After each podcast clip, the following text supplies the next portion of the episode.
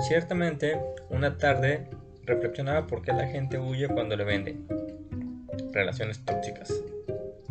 Un día, una chava muy bonita acaparó mi atención sin saber lo que me esperaría en los próximos meses. Al paso de los meses, se fue dando una relación hasta el punto de tomar una decisión de vivir juntos. Para todos, tal vez esto no tenga nada que ver. Sin embargo, el proceso mediante el cual se dio no fue de la noche a la mañana, dentro del cual los detalles, la salida, las atenciones, etc., fueron fundamentales.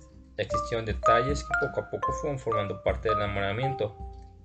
Sin duda, cuando se llegó al 100% del amor, se culminó por vivir juntos. Después, con el paso de los meses, la relación se volvió tóxica. Cada detalle, cual fuera, hacían de la relación un infierno. Y lo único que se lograba era querer terminar con la relación, detalles como, por ejemplo, un día recuerdo que fuimos a comprar cosas a la tienda. Era una mañana de un fin de semana, por coincidencia.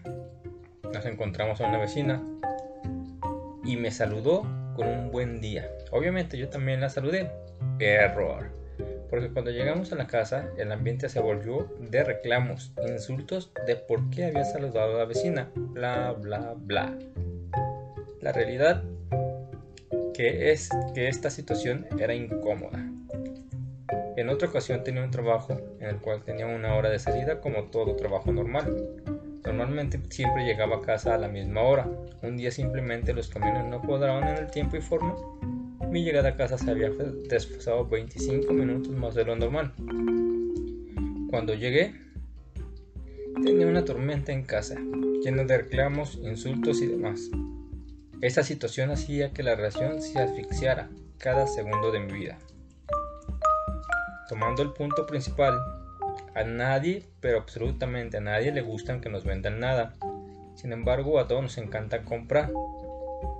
Cuando una persona se dedica a las ventas, debemos entender que es el proceso donde los detalles, las atenciones son parte fundamental para vender nuestros productos o servicios.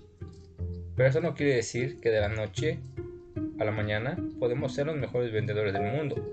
Al igual que en una relación, se lleva su tiempo para enamorar a nuestros clientes, sobre todo nuestros productos o servicios.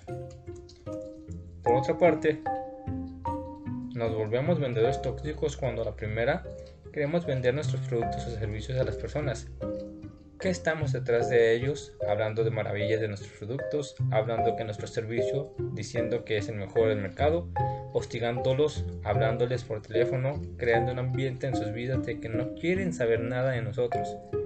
Pero peor aún, cuando ya tenemos la confianza de nuestros clientes y los hostigamos para que nos sigan comprando y lo único que provocamos es que nos, no quieren saber nada al respecto. En conclusión, las ventas son como una novia, donde tenemos que ir conquistando a nuestros clientes con detalles, atenciones, haciéndoles sentir como si estuvieran en casa, aportando información de valor y de interés. Debemos aprender técnicas para llevar a nuestros clientes de la mano durante el proceso de la venta. Si te gustó esta misión, déjanos tus comentarios y dinos qué opinas al respecto y no olvides suscribirte al canal para recibir más informaciones.